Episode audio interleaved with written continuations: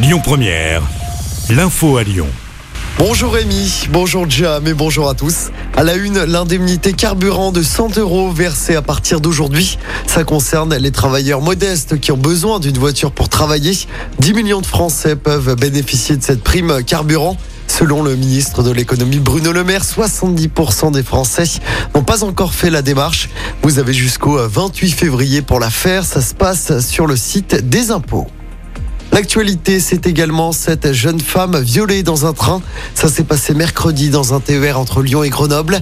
Elle a été agressée sexuellement par un jeune homme de 19 ans. Ce dernier a été interpellé par la police un peu plus tard.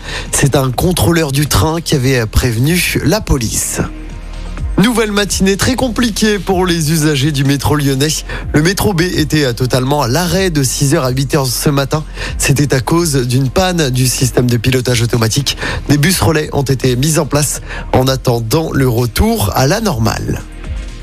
Dans l'actualité locale, on en sait plus sur l'incendie d'hier soir à Rieux-la-Pape. Il s'est déclaré au cinquième étage d'un immeuble situé rue de Bruxelles. C'est un canapé qui aurait pris feu selon les premiers éléments. Deux personnes ont été légèrement blessées, incommodées par les fumées. Elles ont tout de même été transportées à l'hôpital. Une enquête est ouverte. Les suites maintenant de l'enquête après la mort d'un homme de 30 ans à Villeurbanne. Pour rappel, il a été tué à coups de couteau dans la nuit de mercredi à hier.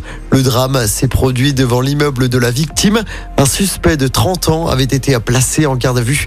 Il a avoué avoir donné un coup de couteau. Il évoque une dispute. Une enquête pour homicide volontaire est en cours. Puis tour de chauffe avant la mobilisation de mardi prochain contre la réforme des retraites.